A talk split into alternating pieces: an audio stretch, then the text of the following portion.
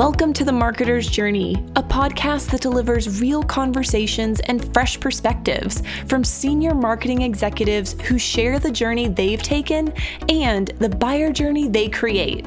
And now, here's your host, Randy Frisch. Welcome to The Marketer's Journey. I'm Randy, and today I've got Victor Lee. Victor was most recently the CMO at RX Bar. If you know RX Bar, you've probably seen it at every retail store or you've shopped for it online or Amazon like my wife and I do. But it's a great brand. And even before that, if you got tempted by this podcast, you probably saw the call out to his almost eight years at Hasbro, where he got to work with amazing brands like Transformers and Nerf Play-Doh, Monopoly, I mean, things that we grew up with and that we probably all love still playing with today. So I was definitely leaning in here just from a brand perspective alone. But, you know, we really ended up talking about the, the need to change and the, the need to adapt digital platforms. And, you know, I, I know some people listening to this podcast may be in more complex buyer journeys, but I think you can learn a lot from Victor in terms of, you know, taking chances and thinking outside of the lines and not just sitting there and saying, okay, I'm going to approach things in a day to day basis, but saying, how do I stand out? This is one of those podcasts where you will learn how to stand out. Victor unpacks that, especially in the second half once you understand who Victor is and where he's gone to, you'll see some of the challenges he's had to come to with, as I described it, you know, these brands that were not born digital but need to go digital. And a lot of you may be working in companies like that, where your your company is not necessarily fully ready to go all in on digital, and sometimes need that push from behind. So you can be that person to push. Victor is that person right here on the marketer's journey.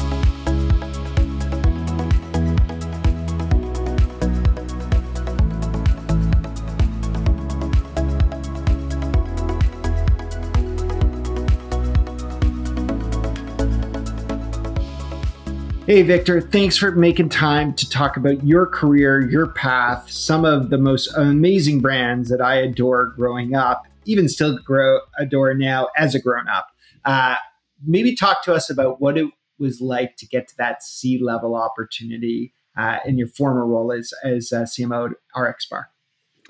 Uh, first off, thank you, Randy, for having me. I'm a big fan of your stuff. I, I know it sounds cliche, but um, to say, but um, obviously it's, it's always an honor um, to do something like this and, and to share my experiences. What it took, I, I, mean, I wish I could say there's a template, and uh, I'm sure there's a lot of people who listen and and who try to track their career the same way. Wish there was a an easy Wikipedia page with a with a guideline of what to do and what year to do it and how to do it to get there. And, and I would say every journey is different. For me, I think I was it was if anybody tells you that they were super skillful to achieve their level of success, um, they're liars. Um, I believe so because it takes an enormous amount of luck and it takes an enormous amount of support and help from people. And in any corporate environment, most people can probably relate that there's a side of people that are willing to help you in your career, and then there's the other side that aren't willing to help you in your career.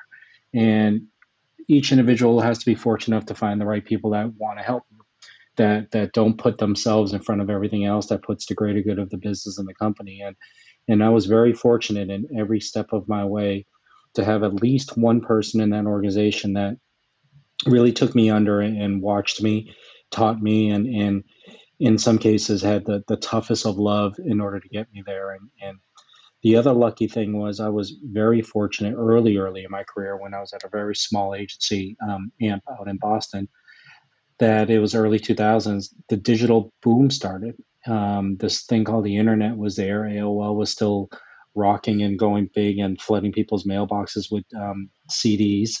And we had a client that was in that space and basically said, how would you like to be our agency? And we, we absolutely jumped on. And, and at that point, there was a little bit of, who knows anything about the internet? Who wants to run this account? And at that time, not a lot of people knew, um, but everybody wanted to run it. And I was fortunate enough to be at the right place at the right time and really cut my teeth really early in the beginning. And, and we talk about how these kids nowadays are born into YouTube and TikTok and Snapchat and Instagram and Facebook and everything else into it. But literally, I was my, my career was born right into to the internet. So I got to learn along the way versus um, learning from studying the past Instead, I, I learned by making a ton of mistakes and, and getting a handful of victories along the way.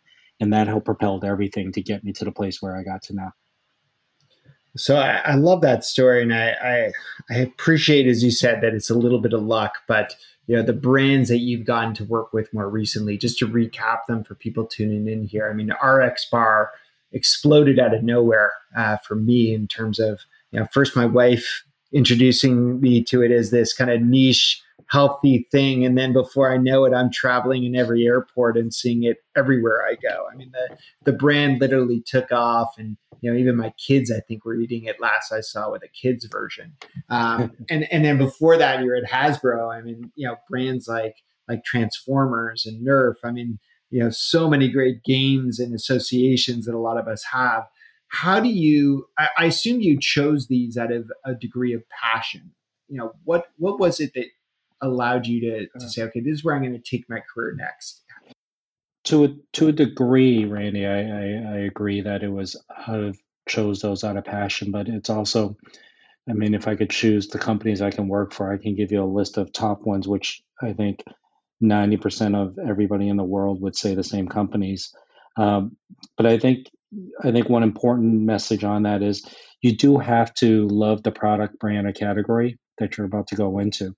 Um, for Hasbro, it, it was it was twofold. One, prior to Hasbro, which was probably around 2010, so early 2011, um, I had done majority of my career, actually all of my career leading up to that, um, working at the agency side. And when working at the agency, what what it enabled me to to build in terms of muscle memory was speed, agility, and efficiency as agencies even today are beholden to their clients' requests and demands on any given day, they have to react fast. They, they're they're supposed to be the one ones who who have all the answers, whether or not right or wrong, but they're supposed to have all the answers, supposed to have the manpower, the support, the ability, and and even the vision, so to say.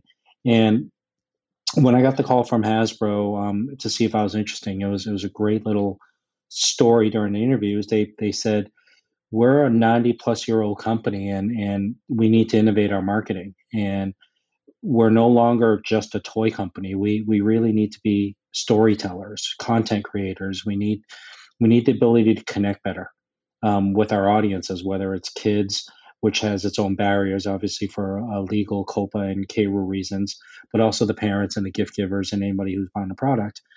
So that was the the, the business attraction to it was being able to before the word digital transfer, transformation was cool, being able to do that. The other part was personal, and, and I grew up in the Boston area. Hasbro's based in Pawtucket, Rhode Island, It's only less than, less than an hour away. And my favorite brand was G.I. Joe. I, I, remember going home every single day to catch it and watching it, the comic books, and then Transformers came on right afterwards, and I would watch that. And I fell in love with those brands. I still have them to this day, some most of my comic books and toys. And when you when you love what you're going to do, in this case was the digital side, and then it happens to be on a brand that you absolutely grew up in love with, that that's kind of the perfect storm of of the cliche of if you love what you're doing, you're never working a day in your life. Um, and that's what it felt like in a lot of cases.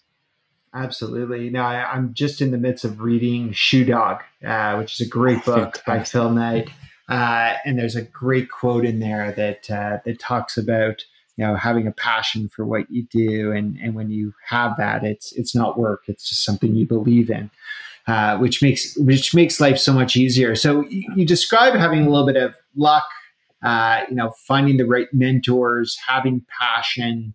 You know what is it though that allows you to climb up to that more senior level? Because I, I think a lot of people will sit there and, and even listen to this podcast and say well i have all those things but how do hmm. I actually make that jump? How do I get into that you know senior VP level or that C level if if they should be so lucky?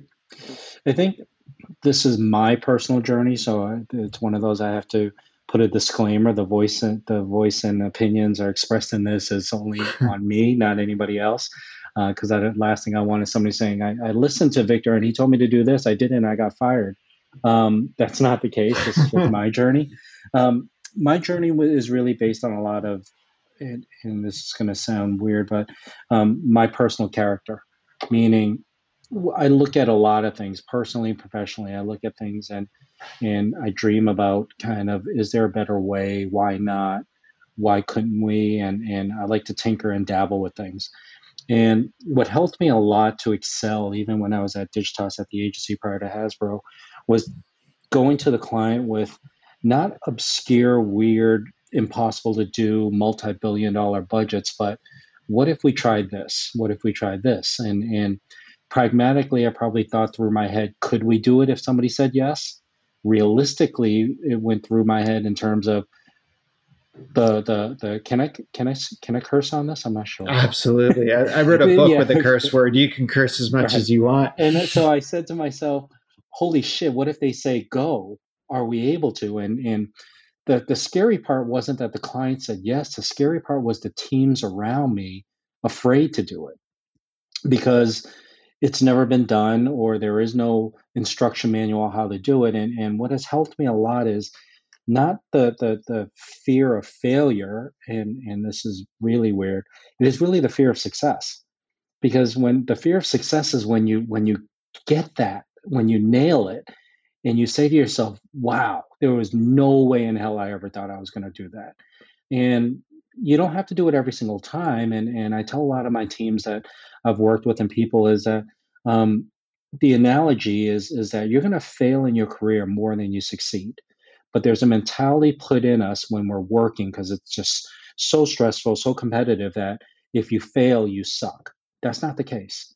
The reality is you're going to fail more than you win. And I use a baseball analogy. There's a Chicago White Sox catcher who's in the Hall of Fame, and his batting average was around 260, I believe. And I'm not sure exactly, but it was around 260, 270 probably. And he's in the Hall of Fame. That means less than three times out of 10 he hit the ball, but he's in the right. Hall of Fame where the greatest baseball players are. So I tell people you only need to hit 300. And right. but there's a mentality for that, and and that's how I approached a lot of things in terms of how I've climbed. Um, is you take the risk that's worth taking. Um, you fight the fights worth fighting for, not the ones you know you can win, because you're just going to win anyways. And that happens across the board in everything I do, and in how I approach every um, task or opportunity I have.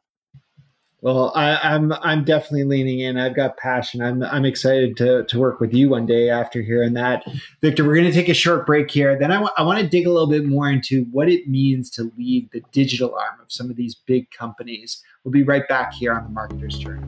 Want to improve the buyer journey for your customers and your prospects? Look no further than our presenting sponsor, Uberflip. Named a leader in content experience by G2 and a leader in content activation by Forrester, Uberflip will help you accelerate every buyer journey by creating bingeable experiences that will allow your prospects to consume more content faster.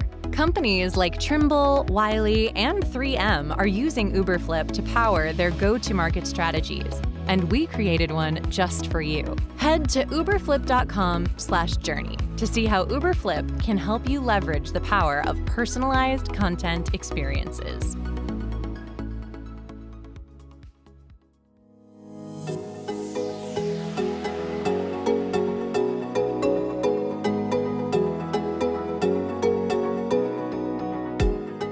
When chatting with Victor, we hit on this idea of passion and what does it mean to find a company where you feel passionate about what you're selling. And I think this is so important. In fact, I alluded to this quote from Shoe Dog, great book by Phil Knight, the creator of Nike.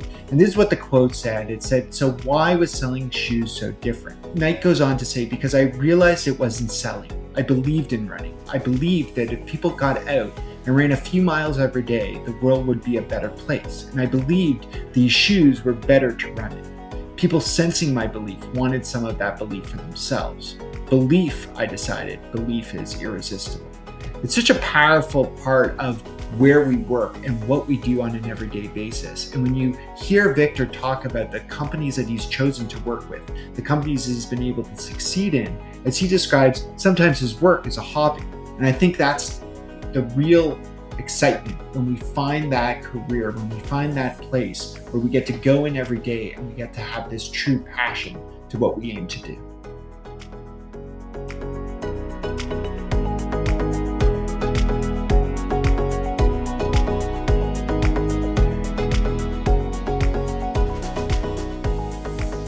Hey, Victor, we are back here, and your career is amazing. I'm a super fan. I feel like I wish I could have lived in your shoes. But I'm also wondering how much of a challenge it was at times. I, I mean, we're talking about really cool brands, but old brands in some ways uh, that have a lot of history, a lot of heritage. How do you push a company to go digital when they weren't born digital?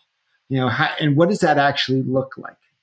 That that's actually been the majority of my career is, and, and, and I'm not saying it's as a negative thing. I actually thrive and get excited into that because it's one of those um, don't tell somebody they can't because they're going to prove you they can. Um, and it all started early in the days with General Motors at the agency, and, and you can imagine automotive, Sunday newspaper, Super Bowl ads, and that's it. And coming from Digitas, where we were grounded in in data, and it was a digital agency, to convince a client of that was hard. And I think early on, when you have a very rigid um, client. I'm not saying GM was. Um, we, we, actually had a lot of very progressive marketing directors that work there. Um, when you have the rigidity of that, you have to find some small wins. You have to find some common sense stuff. Back then, it was easier because there wasn't so much explosion in digital. Social media was just starting. The data was was always there, but it wasn't everything that we see now. And you had to get small wins. We had to show why paid search traffic drove a higher qualified lead to their dealerships. That was easy to do. We had to show how simple, creative white background ads advertised on an Edmunds.com or Yahoo Autos is probably going to draw a higher click because people are in the mindset of buying cars when they're on those sites specifically than when you're on a general site. When you get smaller wins like that and it demonstrates all the way through this so called purchase funnel or path of purchase, then they start believing in it and then they start getting curious. And that's the power you want curiosity. Curiosity only happens when there's some kind of modicum of success because then they start asking well how did that happen? How could we duplicate it? How could we scale it? What if we did this? And and when you have them curious and wanting more that that's when the transformation has happened. Um, at hasbro was a slightly different because you had to introduce the stuff and you had to grow and, and get them into in, into things but oftentimes I heard, and a lot of people here, where digital was always if we have a leftover dollar from a ten dollar budget, we'll spend it on digital. Right. And and they were they never had a seat in the room. There were so many times I was never invited to something because they said, well, it's not digital. We're going to talk about the brand. And that was hard to do, but it's the same practice and, and that I applied over at the General Motors days is you got to get some small wins. And once you get some small wins, every brand wants that for themselves. And when they get a taste of victory, they just want to keep on competing you, you bring up Hasbro, and let's maybe d- double click on that one just from the perspective of you were there over time where digital definitely grew in terms of importance, I can only assume. And I would imagine, you know, even just the, the shift in channels. I mean, when I was a kid, which is, you know, even before you started there, obviously, you know, I remember I would get excited about what toy I may want by going into Toys R Us, right? Like walking through the aisles that was the idea and the commercials that would get me there. Now we've got regulations and we probably don't even go into the toy store. We decide what mm. we're going to buy online. What were the goals of being on digital? I, I, guess is maybe the better way to describe it. And I would imagine the same question at RX Bar. You know, in many cases, we associate buying those products in a retail environment. So, what is digital designed to do? There are a couple, of, depending on where where the um, maturity level of the company is. I, I think you you start in a different place. At Hasbro, they were a toy manufacturer for the longest time, 90 somewhat years. And the CEO has always pushed the company and, and put in place a bold strategy of, of being storytellers first. And there's a lot of success in that when you see somebody like a Disney, but but obviously they had powerful brands and characters and stories to tell. But Hasbro did too. They had Transformers, they had My Little Pony, they had a lot of Littlest Pet Shops and others, and they had a lot of power in the in the brand. But to your point, Randy, which you which you ex- nailed on the head, um, kids and families going into a toy store. Um, at this day and age, it wasn't happening that much. The shift was already there. Now, if you didn't walk into a toy store, run down those aisles of toys to see what you wanted, well, how else would you know about it? Well, you can probably get it off a TV ad if you watch Disney Channel, uh, Cartoon Network, or Nickelodeon. But you, you the world saw that from phones to cell phones and and to iPads computers that more and more kids were were online, and it didn't take a lot to apply the common sense theory to it that when you go onto YouTube, and I, I forget which year it was, it was I think it was like 2014 or 2015. Um, there was a YouTuber that opened up toys, you know, unboxing, which is what everybody talked about. She made more money on YouTube that year than Taylor Swift did on YouTube. Right. Obviously, Taylor Swift made a lot more from concerts and albums, but on YouTube that was a sign that that's easy. When you see kids just trapped for hours on YouTube watching unboxing, there's no characters, there's no voices, they're just watching it. Those are signals that you use, and, and we used it inside at Hasbro to say there's a shift. And when you get people to believe in that, that's when the transformation happens. The real transformation happens when, as I said earlier, you are no longer left in digital as a nice to have versus a need to have. It has to be digital first. It used to be mobile first, then it's digital first. Now it has to be digital at the core in most people and executives in companies. So, a question for you, shifting to your more recent experience at RX Bar, which is, you know, as far as I know, unless there was a rebrand of something else, a much more modern brand. Where where did digital come into the mind there? Was it was it we want to be a retail brand or was it we want to be a digital brand? It was um, when it was created. It was uh, created a little over six years ago. Uh, ironically, it was created in the most customary and old school way. They, they, the founders made the bars in the basement of uh, one of their mother's house, and then and overnight, and then during the day, they would just go door to door and give out samples, and that was it. There was nothing involved. But ultimately, they created the online selling first. They would sell directly online and built a really robust business. And I think the challenge there wasn't transforming them digitally, but was how digital can work alongside with retail. Because once the big boxes, the Walmarts, the Whole Foods, the Trader Joe's, the Targets, and everybody started calling and wanting a product, then you run into a situation of how do you really become the omni-channel that everybody talks about? How do you, can you maintain your presence, your your revenue, your margins, and everything, while continuing to build a robust and large and scalable direct channel. And, and for a lot of companies to can do that, some companies can't. Some companies see that their direct channels compete with their retail, and rather than pissing off the retailer, they shut off their direct channels. Um, but there is a way you can coexist, and there is a way that everybody can prosper out of it, and that's really a lot of what um, I help guide with them. Very interesting. I mean, I, will be honest. I, I first learned about RX Bar myself. I think, uh, as I said, my wife got them from a friend, and then we were ordering them off Amazon. And I think, as you as you said, there's mm-hmm. Various different channel outlets now. Uh, you know, to buy goods, we have the Amazons. The latest I heard is Shopify and Walmart are now partnering together, which is going to, you know, potentially give Amazon some competition. And then you still have the traditional retailer, let alone your own site. So it's it's a tricky element of what is your brand going to mean on these different properties out there. I, I can only I can only imagine.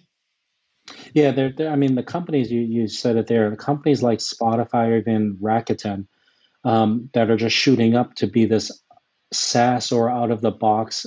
Anybody can sell something out of their their place and scale themselves up. And and most companies are just starting Shopify accounts and then scaling is so big and they can either keep it or build it on their own. And, and you see all these born out of direct D2Cs, the, the, the Caspers of the worlds or the Dollar Shave Clubs and, and the Hims and all those things. They're, they're realizing, especially in a time now where we're in this pandemic, that they're going to win only because they already have the infrastructure. The large companies right. who don't have the infrastructure, they're, they they need to transform now while they can before the whole economy opens right back up, and that new normal is already normal.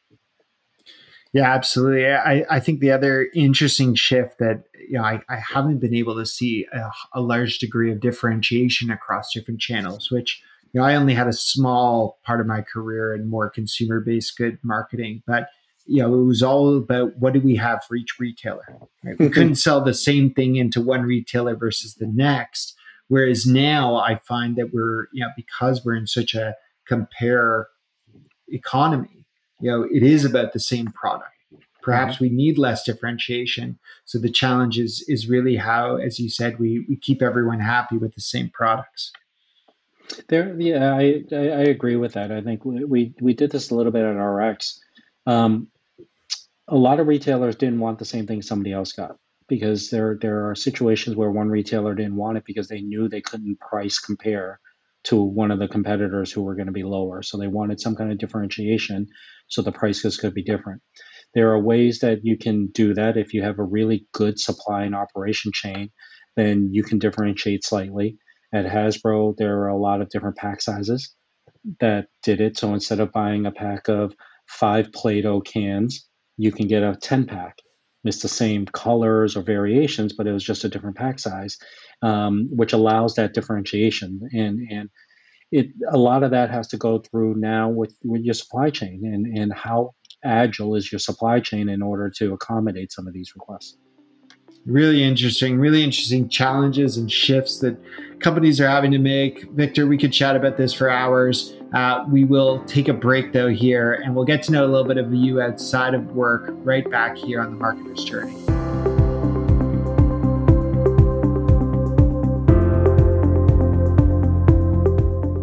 Found it really interesting to hear Victor talk about needing to take that chance, needing to say something that's going to get people to drop their jaw or lean in and say, How do we do this? It reminds me of when I was younger in my career, I worked for a company called Rubbermaid, and I would go around as part of the role store to store. In my case, I had to go to Walmart stores, and I had to do certain things that were part of the job. Don't get me wrong, they were checklist items. But to me, it was always about how do I do something that's going to stand out? Stand out at store level, stand out to my peers, stand out to the management levels, and taking those risks, if I look back, is really what gave me that opportunity to jump to the next point in my career. Now, that next jumping point isn't necessarily going to be a C level or VP level, but as you do that consistently at every stage in your career, as you go beyond what the job description requires, that's how you get to the point of being able to stand out and create an amazing career journey.